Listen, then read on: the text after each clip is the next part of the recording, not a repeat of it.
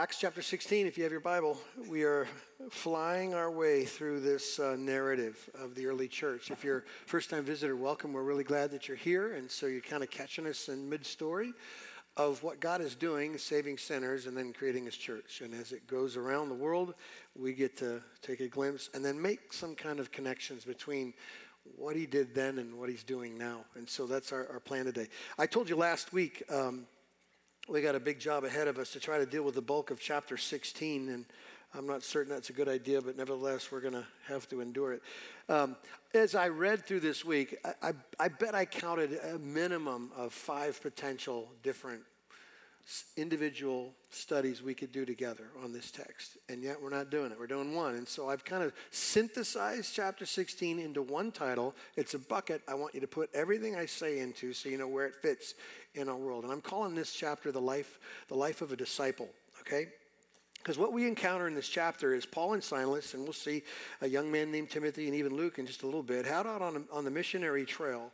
And the actions and, and, and the experiences that they have are not, not unique just to a disciple. Uh, uh, like an apostle. They're, they're what God calls all disciples too. So, what I want to try to do is, as opposed to just reading this narrative about them and somehow putting them in a classification of super saint, that means you don't have to relate or have to respond. I'm trying to tell you that this is what a disciple looks like. This is what we do if you call yourself a Christian. Before we dig in, let me just ask you some questions that might sift your soul a little bit. And uh, so we'll have a place for all this information to land. How often do you really think about being a disciple of Jesus? I mean, I know when I say that, you don't argue, like, oh, yeah, that's true. But how often do you think about it? When you wake up in the morning, you put your feet on the floor and you go, today, I get to be a disciple of Jesus. Does that happen? Or do you wait for somebody to tell you that? And, and to be honest, how clear do you think you understand what it means to be a disciple of Jesus? Like, are you certain you know what particulars are a part of that, that calling and that title? Could you tell anybody else with precision what it means? Is it something as simple as all you got to do is believe in Jesus that makes you a disciple? Or is there more information to that, to that phrase? Hopefully, after today, it'll be a little bit clearer. We'll throw some things. Obviously, this is not an exhaustive discussion about what it means to be a disciple, but what we're going to see in the life and the times of Paul and Silas and Timothy and Luke is that there are things that they do, things that they experience that are going to be true of disciples, and that's where we're going to put it in. And this understanding of these, I call them the great lessons of what it's like to follow the king, okay? So let me give you seven lessons that I get from this text. Here's lesson number one if you're making notes. The life of a disciple always includes other people. Always. Verses 1 through 5. Um, let, let, me set this up in context so you know where we've been if you haven't been through this study so far. Last week we looked at this uh, beginning, what looked like a great, wonderful repeat missionary tour of the churches that Paul and Barnabas started, only to find out that Barnabas wanted to bring this guy named John Mark, and John Mark had failed him on the first trip, and so Paul wanted nothing to do with him. We had a big split these two godly men go in different directions. And so Barnabas sets sail for Cyprus, the island, and he goes off the pages of history. We never see him again, really. And Paul, now he heads on this second tour, and he kind of goes north and ends up going west, and we'll see that in a little bit. That's where we pick up the story, chapter 16, verse 1. It says here, Paul came also to Derbe and to Lystra. A disciple was there named Timothy, the son of a Jewish woman who was a believer. But his father was a Greek. He was well spoken of by the brothers at Lystra and Iconium, that is Timothy. Paul wanted Timothy to accompany him, and he took him and circumcised him because of the Jews who were in those places, for they all knew his father was a Greek. As they went on their way through the cities, they delivered to them the observance of the decisions that had been reached by the apostles and elders who were in Jerusalem. Now, this obviously goes back to last week, chapter 15, this Jerusalem council that decided what it meant to be saved Jesus plus nothing, okay? So that was the good news they were going out to tell. Verse 5 So the churches were strengthened in the faith and they increased in numbers daily. Okay, let's just deal with a story here. Timothy, a, young man, many writers would say he's a really young man, like an early, like a young teenager. That's who he is, okay? Believing mother, unbelieving father, and he comes to Christ somewhere in Paul's first missionary journey. There are some writers who suggest that, that Timothy and Paul have a very similar kind of sort of direction in their conversion. And if you remember where Paul was converted, it was on the road to Damascus. But the event that preceded that road to Damascus was him giving hearty approval to the execution of Stephen by stoning, remember? So in Paul's mind was the, the, was the thought about, oh my gosh, this man looked to heaven, praise the Lord, wasn't, wasn't afraid of anything. And somehow I think that image of Stephen's death and how he died was kind of, I think, sifting through Paul's mind when Jesus met him on the road to Damascus. Many would suggest that in chapter 14, when Paul is being stoned in Lystra, not unto death, but at least being stoned and thrown in the garbage heap to die, that young Timothy was watching. And he was observing the same kinds of things. And I think there, there was a connection in his mind that, that uh, at least that they're sharing a, a similarity. Who knows? But anyway, Timothy comes to Christ. And it's clear that God is working in Tim's life because he's got a great reputation with the saints in, in uh, Lystra. So Paul goes to Lystra to get Timothy, take him on a trip. And what we see here, kind of, if you were here last week for the chapter 15 study, sounds a little weird because Timothy's now I guess, looks being led to be circumcised. And if you go to back to 15, the whole argument was about was there something else you need to do but believe in Christ? And the particular issue was circumcision. And so the Jerusalem council, the elders and the apostles decided, no, no, it's Jesus alone. So why is Timothy now being circumcised after that big defense of freedom in chapter 15? sounds a little bit like, if you're not familiar, like Paul, who argued for grace alone, has totally collapsed on the issue. Like something else is driving him, but that's not the case. Here's what's going on with this particular event for Timothy. He was obviously from the text clear that he was Greek and Jew, and him being uncircumcised, any kind of Jewish group that he'd run into, men, women, children, whatever, who knew he was uncircumcised, that would be a hurdle to the communication about the gospel, the good news. And so, so Timothy, by his own choosing, by his own willingness, laid down his freedom and removed the obstacle from that, that potential. So, so this fits with what I said last week in talking about the response to getting grace alone. We're free, Christ alone, is that it also frees us from, from, from feeling so like insecure about our freedoms that we can give them up willingly for others. So here's what Timothy does in this situation. He says, I don't want it to be a hurdle. Let's remove the hurdle so we can have ministry. And so, so Timothy is circumcised. And the team of now Paul and Silas and Timothy head out to tell others about this wonderful free news that Jesus saves sinners simply by faith alone, grace alone. That's what they go to tell. And the text says that many people are, are becoming converted. Now, that's the simplicity of the story, but there's something consistent here. Every time you see a Christian living out his life that I want you to see that's true of every disciple, and that is this Paul's concern for the growth and the development of someone else in the faith. In this case, someone younger in the faith. Paul took it personal to disciple Timothy. So it's easy to read this, and I know I know I used to do it. You look at Paul and go, well, he's an apostle. That's his job, right? Apostles disciple people. And he was probably super gifted at it. So the fact that he's doing that and I don't do it, there seems to be an excuse for that. But if that's what you're seeing here, you're missing it completely. What Paul does here is what every believer in Christ is called to do. It's what we're supposed to be about. Go and make disciples. And it's much more than just seeing them confess Christ, it's to teach them all that he commanded, seeing them grow up in Christ. The word we use often, and you know it, is replication. Replicate. It's discipleship. It, it's give it away. Now, I understand we're dealing with a culture now, the American church culture has defined walking in faith and in a very distorted way, in my opinion. It's like almost every man for himself.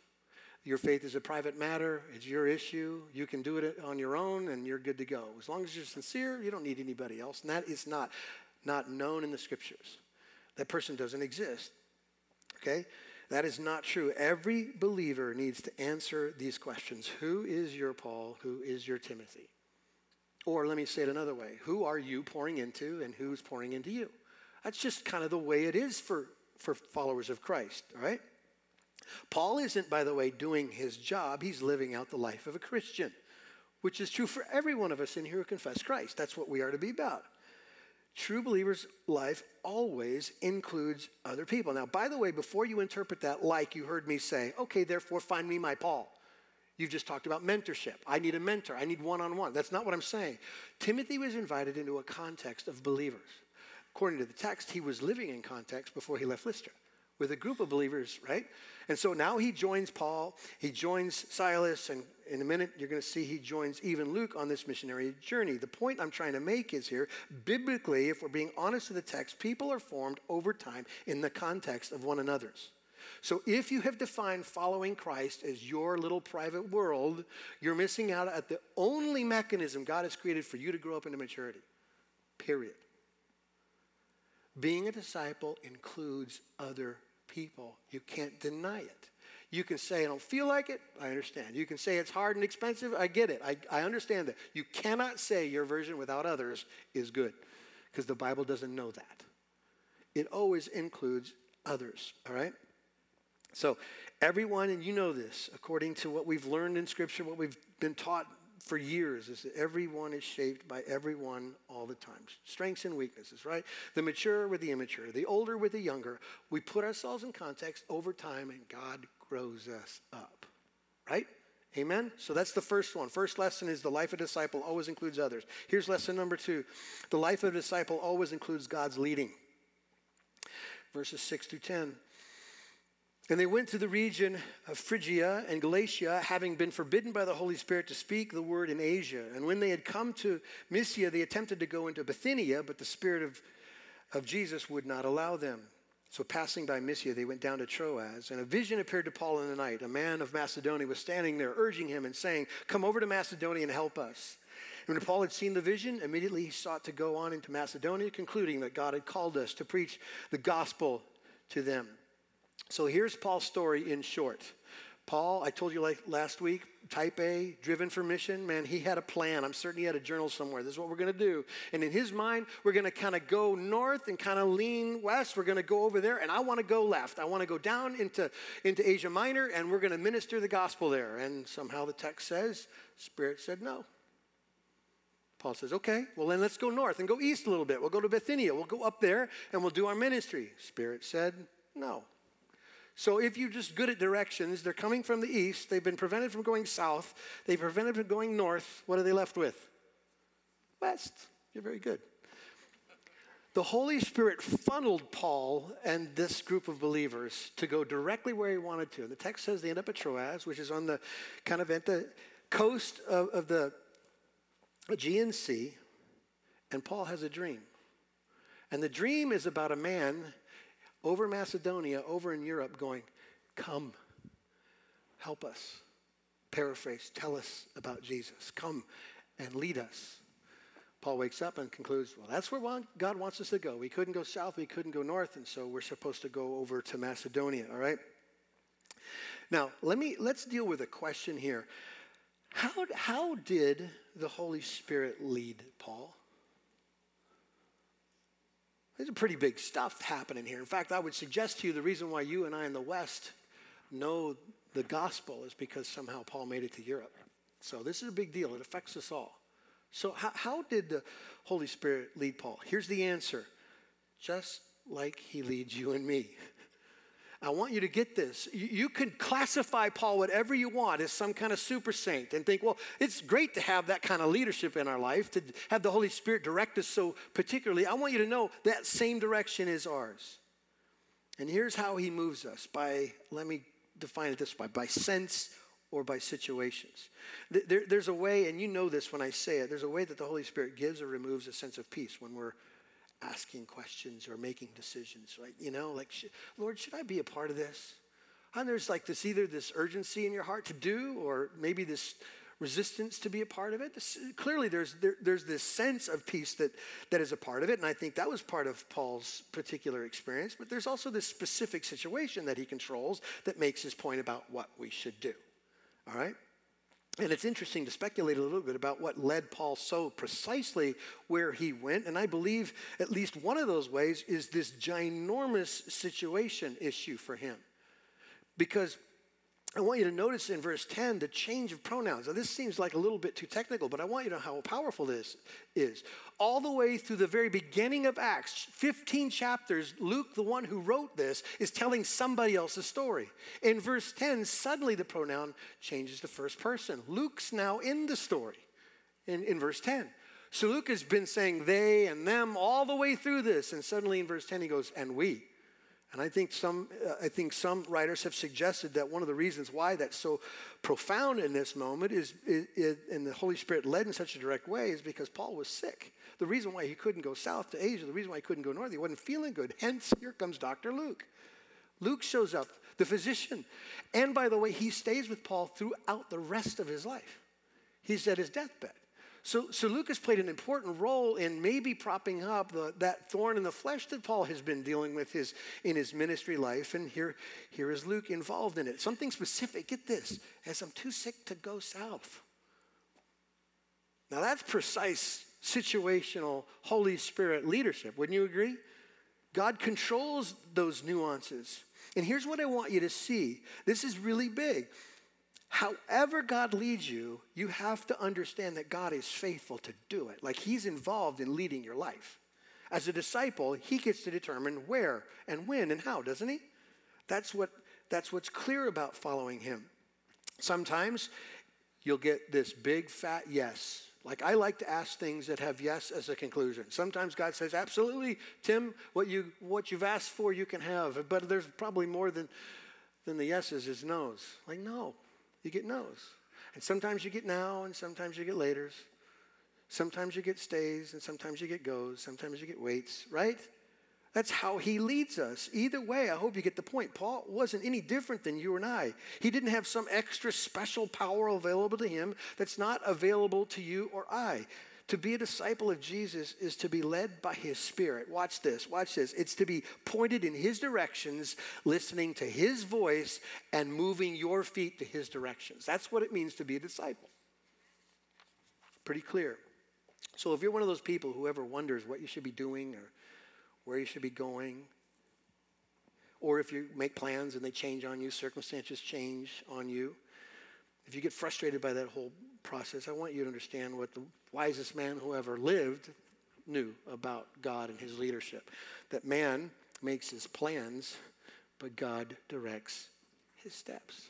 Proverbs 16. Plan all you want as long as you understand who, who really leads you, right? Okay, so that's that is lesson number two. Lesson number three, the life of a disciple always includes intentionality. Verses 11 through 14. So, setting sail from Troas, we, there's Luke in the story now, made a direct voyage to Samothrace, and the following day to Neapolis, and from there to Philippi, which is a leading city of the district of Macedonia of the Roman colony. We remained in this city for some days, and on the Sabbath day we went outside the gate to the riverside where we supposed there was a place of prayer, and we sat down and spoke to the women who had come together. One who heard us was a woman named Lydia from the city of Thyatira, a seller of purple goods, who was a worshiper of God and the Lord opened her heart to pay attention to what was said by, by Paul. It is clear to me um, that Paul not only had ears to hear what God was saying, but he had the capacity to understand what to do about it. He wastes no time. I mean, I love his personality, I, and maybe because I relate to it. Like, I like to do things, and Paul is a doer. Like, he hears, he senses, he acts. That's just how he behaves here.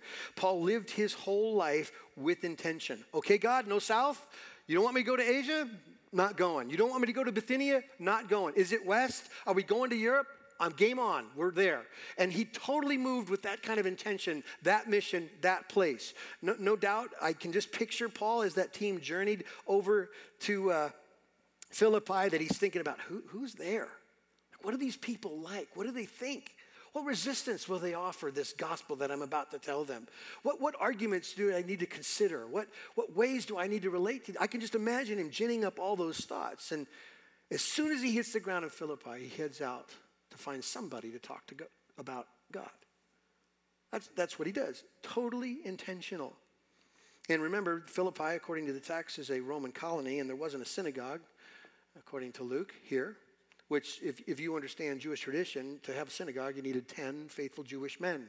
Well, clearly there wasn't even that many, but of the faithful who were there, the, also the Jewish tradition was you were to gather out under the open sky out by a body of water, a river or a sea. So Paul hits the ground goes, Well, there's no synagogue. I know where the faithful will be. They'll be down by the water. So he heads over there to find somebody to talk to about Jesus.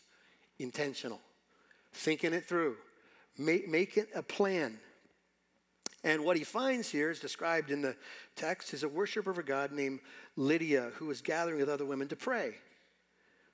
So Paul, who always lived with intention, wasted no time to get out there and share. Paul, a disciple of Jesus Christ, no different than you and I, intentionally followed the Lord's leading, intentionally sought out the lost, intentionally opened his mouth to tell them the answer it's Jesus. Like not hoping it happens, which I know we all do. Like, Lord, would you open the door? I mean, that's the excuse to try to be somewhat involved, but intentional, like planned for. Paul had a plan, just what I believe every disciple of Jesus should be about. And I want to push against something. When we talk about mission, okay, we typically think about profession. Well, that's their job. Those people really do mission, they're paid to do mission, right? They're pastors or they're missionaries or they're leaders or elders. That's their job. Well, that's not at all what's happening here. The mission isn't for the professional, it's for professors of Christ, those who profess Him, those who call Him Lord. That is our, that is our job, that is our goal. And you've heard it said, Paul, Thomas said it many times from this pulpit, pulpit if you know enough to believe the good news, you know enough to share the good news. And you're going to see how unbelievably simple it is in this example in just a few minutes.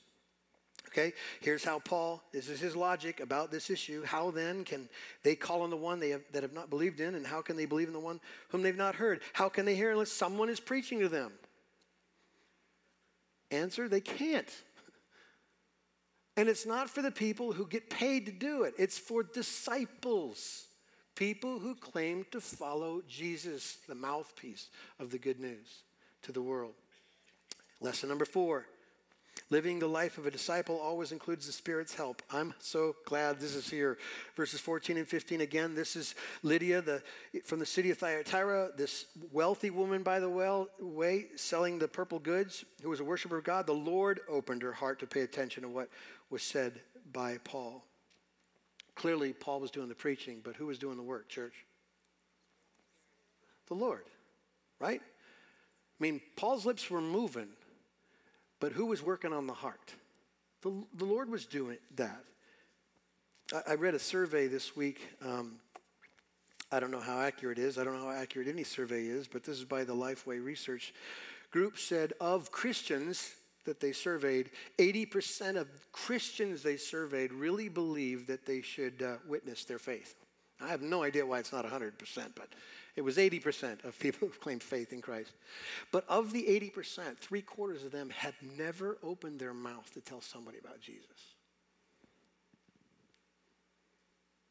I don't know if that's true, but why do you think it is so difficult for believers? Why are we so reluctant to tell people about the good news? Lots of reasons. I'll give you a major one fear. What if they don't? What if they don't accept me, right?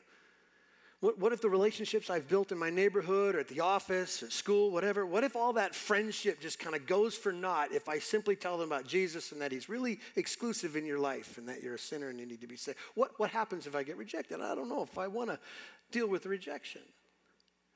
There's another fear involved in why I think most people don't engage at that level, and that's because they're convinced that they don't know enough. They're not wise enough, they don't know enough to be clear about the good news description. Well, I watched your heads wag when I said, Who does the work? And you said, The Lord. You all did that. So I know we know that, but we work and act like we feel like this moment we share with an unbeliever depends upon my wisdom and skill, not his power, right? That's how we behave. So please don't forget this reality, this truth. Yes, we are called, but the power is God's. Amen, church? He takes the people that you would put on a list, never in a million years, and He moves. God can grasp anybody's stubborn heart. And I know from our perspective, this way, we look like some hearts are more stubborn than others. I just want you to know any move on any heart is a supernatural event for God. To take a dead heart, make it live mine included. So that's what we know. It is, according to the text, the kindness of God that leads anyone to repentance. It's the Spirit of God who brings heart change. And the disciple's life always has that power available to it. You are not left on your own to witness. You speak a word that is energized by the power of the Spirit of God. So have great courage. Here's lesson number five the disciple's life always includes opposition. 16 through 24. As they're going to the place of prayer, they were met by a slave girl who had a spirit of divination and brought her owners much gain by fortune telling. She followed Paul and us, crying out, These men are servants of the Most High God who proclaim to you the way of salvation. And this she kept doing for many days. Paul, having become greatly annoyed, turned and said to the Spirit, I command you in the name of Jesus Christ to come out of her. And it came out of her that very hour. And when her owners saw that their hope of gain was gone, they seized Paul and Silas and dragged them into the marketplace before the rulers. And when they had brought them to the magistrates, they said, These men are Jews and they're disturbing our city. They advocate customs that are not lawful for us as Romans to accept or practice. The crowd joined in, attacking them, and the magistrates tore the garments off them, gave them orders to beat them with rods. And when they had inflicted many blows upon them, they threw them into prison, ordering the jailer to keep them safely. Having received this order, he put them into the inner prison and fastened their feet in the stocks. Let's go back to this girl. Interesting what's happening here. The text simply says she had a spirit, an evil spirit of divination. But the word actually reads, had a Pythian spirit, the spirit of Python, which, according to legend or myth, was a snake that guarded the temple of Apollo. So eventually it came to simply, simply mean the demon possessed person whom, through whom Python would speak okay, and tell the fortunes of other people. So here she is, this demon possessed girl who is owned and used by these men to make money for them by telling other people's stories. Here's what you want to know, here's what you get to know. And so Paul and the team show up and they're, they're witnessing, they're discipling other people. And she starts crying out, There they go, servants of the Most High God. They're the ones who tell you the way of salvation. Sounds like good news, right? Paul gets irritated and says, Stop it, come out of her. Now, you could be confused at that because that, that sounds like good press to me, right? Like, that's, that's the truth. We do serve the Most High God and we're appointed the way to salvation. The, the problem is, is what Satan tries to use with things like this. And, and, and just to make it clear, every time Jesus encounters a demon who recognizes him, he has nothing to do with him either. He casts out every one of them. But in this situation, Paul stopped it. Because Satan is a strategy to derail the good news by aligning with the good news. It's called this diversion of subtlety. It is this idea of distorting truth. So if we just throw some words together to describe the adversary, Satan, he's called a liar, a deceiver, and he masquerades as what? Light. He pretends to be something he's not. He gets close enough to cloud the story. And so that's what's happening here. So if the people listening to Paul would connect this woman's actions and words to his, then it would bring credibility to her, and she's demon possessed. And it would probably distort what Paul's trying to say. So Paul just said, Done, we're done with it. Come out of her and stop speaking for us because you don't represent us. And so that's why he puts a stop to it which, which is a reality here. It, it's, it's our reality. We, we've kind of been in places like this. If I said to you, is Jesus, did Jesus die on the cross for your sins? You would say, yes. Is Jesus God come in the flesh? You would say, yes. We would say lots of things, which some faiths do about Jesus that we'd affirm. But then they would add small distortions. But you need to do these things to have peace with God. They've said true things about Jesus, but they've added things that aren't real about salvation. Guess what you have? A distortion that equals no life and judgment from God. That's why these things are so precise. That's why Satan doesn't come out and just say what he thinks. He kind of climbs in to join up, to distort, so that it's just enough to move people off the point. Okay? So as soon as this demon is cast out from this this girl, the owners lose their mind because they've lost their profit center and they accuse Paul and Silas, um, saying he's just, they're disturbing the city, which isn't true. They're just disturbing their pockets. That's one. Accusing them of bringing some kind of Jewish tradition or customs, which isn't true either. But that's just how it goes. Great example. Anytime God is brought into a godless place, the godless place reacts to God's authority. Every time. And I'm not suggesting to you that it's as bad as it could possibly be, but there's clearly some examples in our life. If you live the exclusivity of Jesus out loud in your world, if you do that, you will be accused of intolerance. I promise you.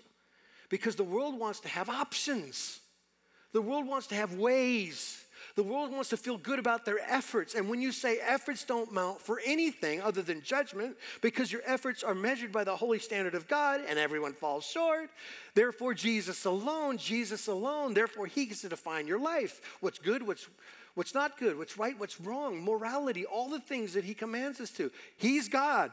You lose. And natural man will look at that and go, "No, thank you. That's way too harsh." Just to tell you what you probably already know. But the life of a disciple, if he's truly living it out, will know opposition somewhere. I'm not saying how bad, I'm not saying how much. But Jesus made this promise to us all men will hate us because of him.